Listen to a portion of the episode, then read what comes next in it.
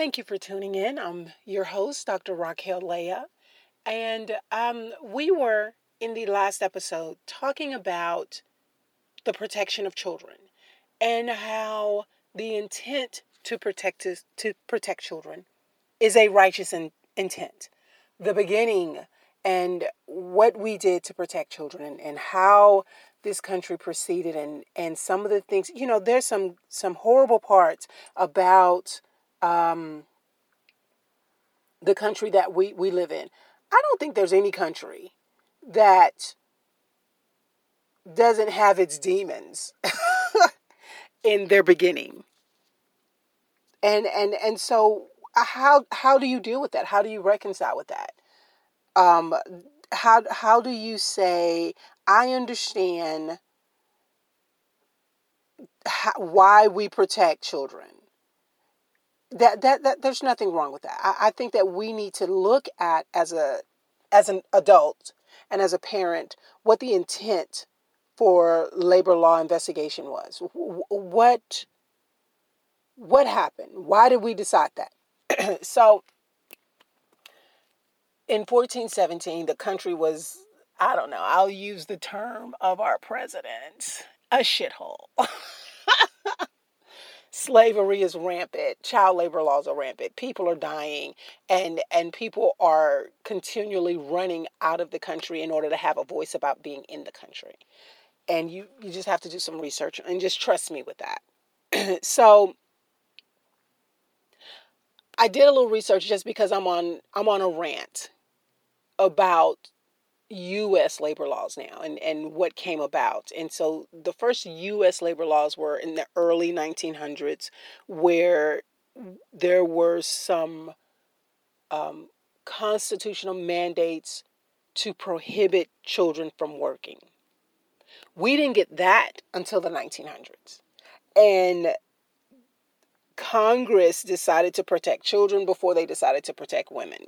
So figure that one out this this is something that you can't this is something you can't really um you can't stop from happening. You you, you there's some things you just have to reconcile in your heart that it is what it is.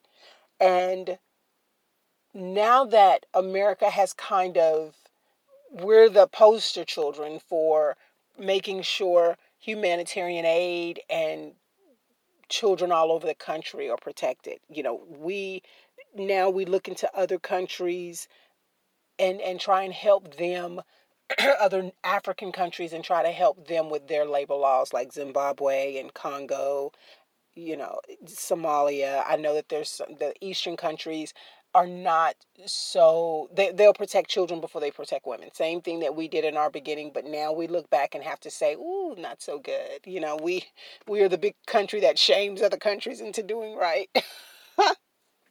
So afghanistan uh, pakistan they they have some some work to do in protecting their children and so we we we assist with that. However the, you get back into these child labor laws and before um, America was saintly and, and be all and what what what were we doing?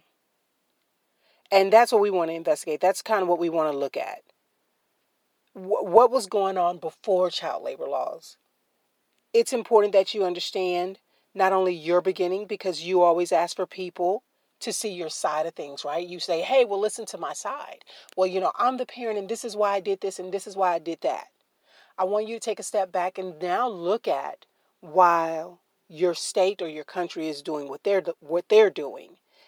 It's always good to look at both sides of things just so that you are informed. You're not giving credence to the other side. You're not telling the other side, "Hey, okay, well fine.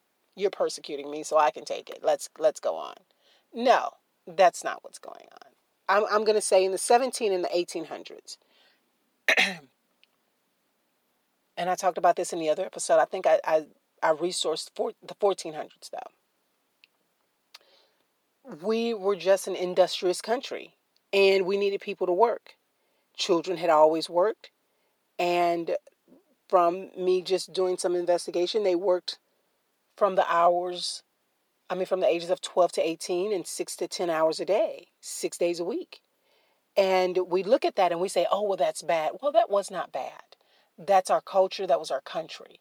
Just like some countries think that children can get married before the age of such and such and such without their parents' consent. It's their culture, it's their rules, it's their policies, it's, it, it, and it's not for us to then be somewhat judgy, like we, like I said, parenting can be, and then come along and say, "Oh, you're wrong." we don't want to do that.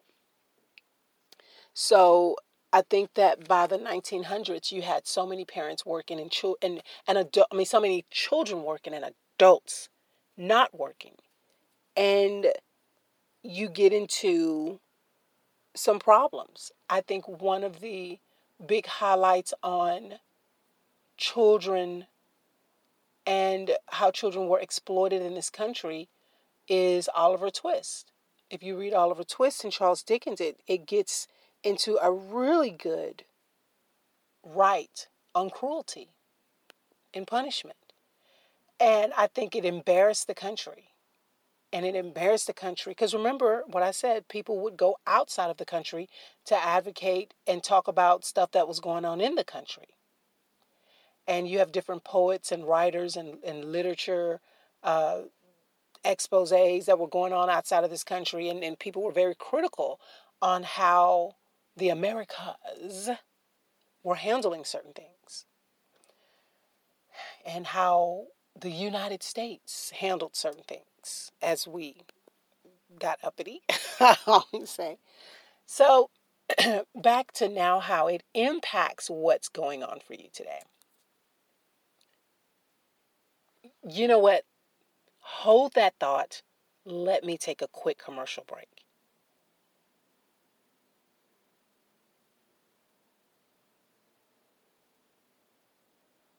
And we're back.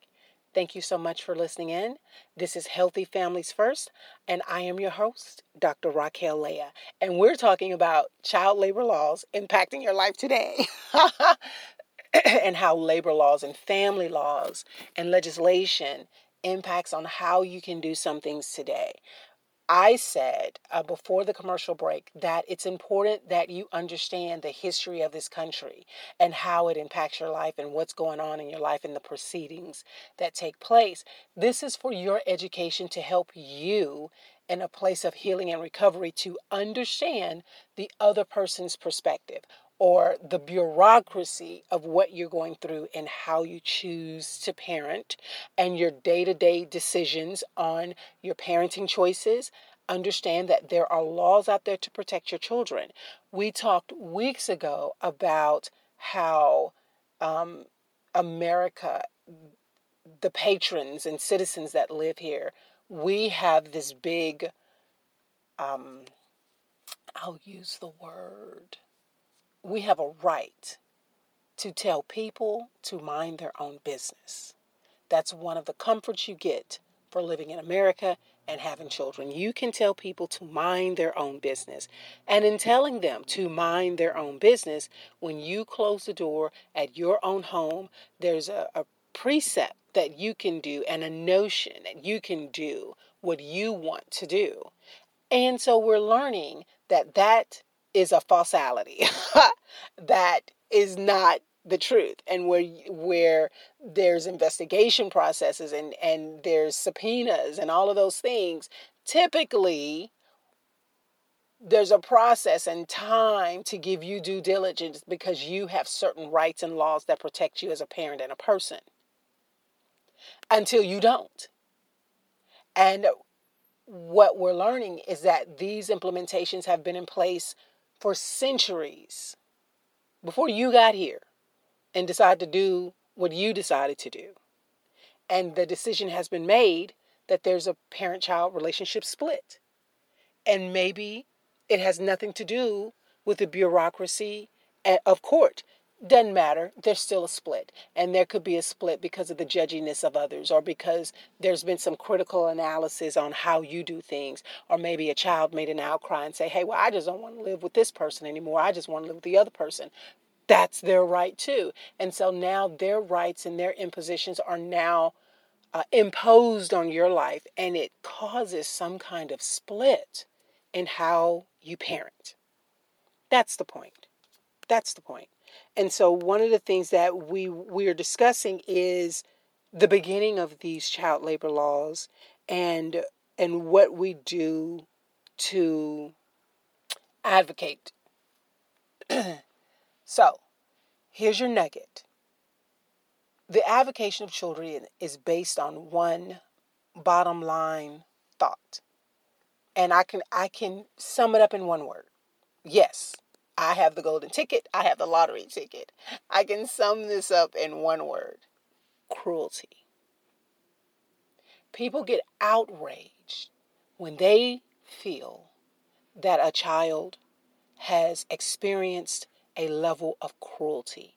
Now, that cruelty might come by sexual assault, it may come by harassment, it may come by the child not eating every day, uh, it may come by neglect, it, it could come by so many things. And cruelty is is an action verb and cruelty may not be cruelty if there's an investigation done and then we talk to a child. For example, one of my children had the propensity propensity to be obese and now she's obese and it's just gone to a place that I hoped that it did not go to.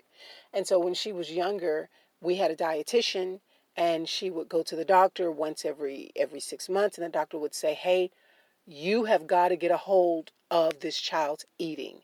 Here's what you need to implement. Here's what you and I stayed on this child about her eating and she's ticked off at me today. Well, guess what? I got doctor's notes, okay? I have doctor's notes. You go back and pull your own record and file. I wasn't the one that that said that you needed to see a nutritionalist. Your pediatrician was. I wasn't the one that said you needed to be on a diet. Your your dietitian was.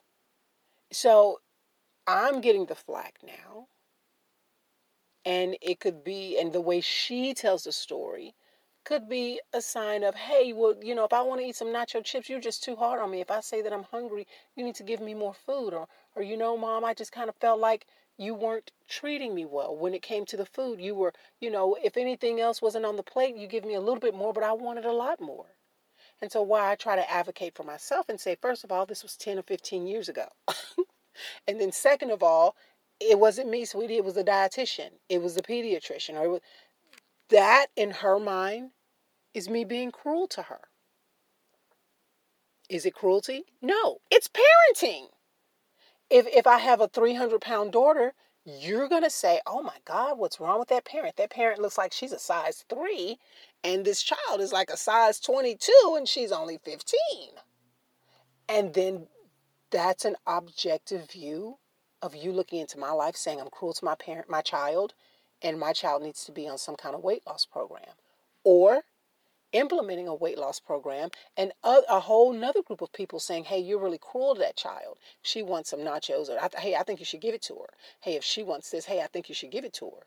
So you have two groups of people and and that parent in the middle. And i use that as an example to say that parent child labor laws are based on cruelty they're based on people saying, "Is the, are these children being treated cruelly? Do are they? Is the innocence of this of this child on a daily basis being interrupted, and someone else advancing on this child being a child?" And because we're based in a country, we're, we're we formulated these ideas from what was going on with corporations being cruel to our children and our children dying, and church groups and labor laws and poets and literature and and and academia, uh, academics. I don't know how to put it right now. And researchers got together and said, "Hey, folks are right. We're being cruel to our children. Some things have got to change." There's nothing wrong with that, and we have to be careful as parents. And I hope you hear my heart when I say this because we have to stop does the outside looking in believe that you are being cruel in your parenting to your child? That's what you want to look at now. That's why we're having this discussion. My heart for you as a parent is to now put down the emotional standing of your internals. Take an external look at what you're doing. And my question is posed to you Does someone think you're being cruel? I'm Dr. Raquel Leah. Thank you for tuning in. This has been Healthy Families First.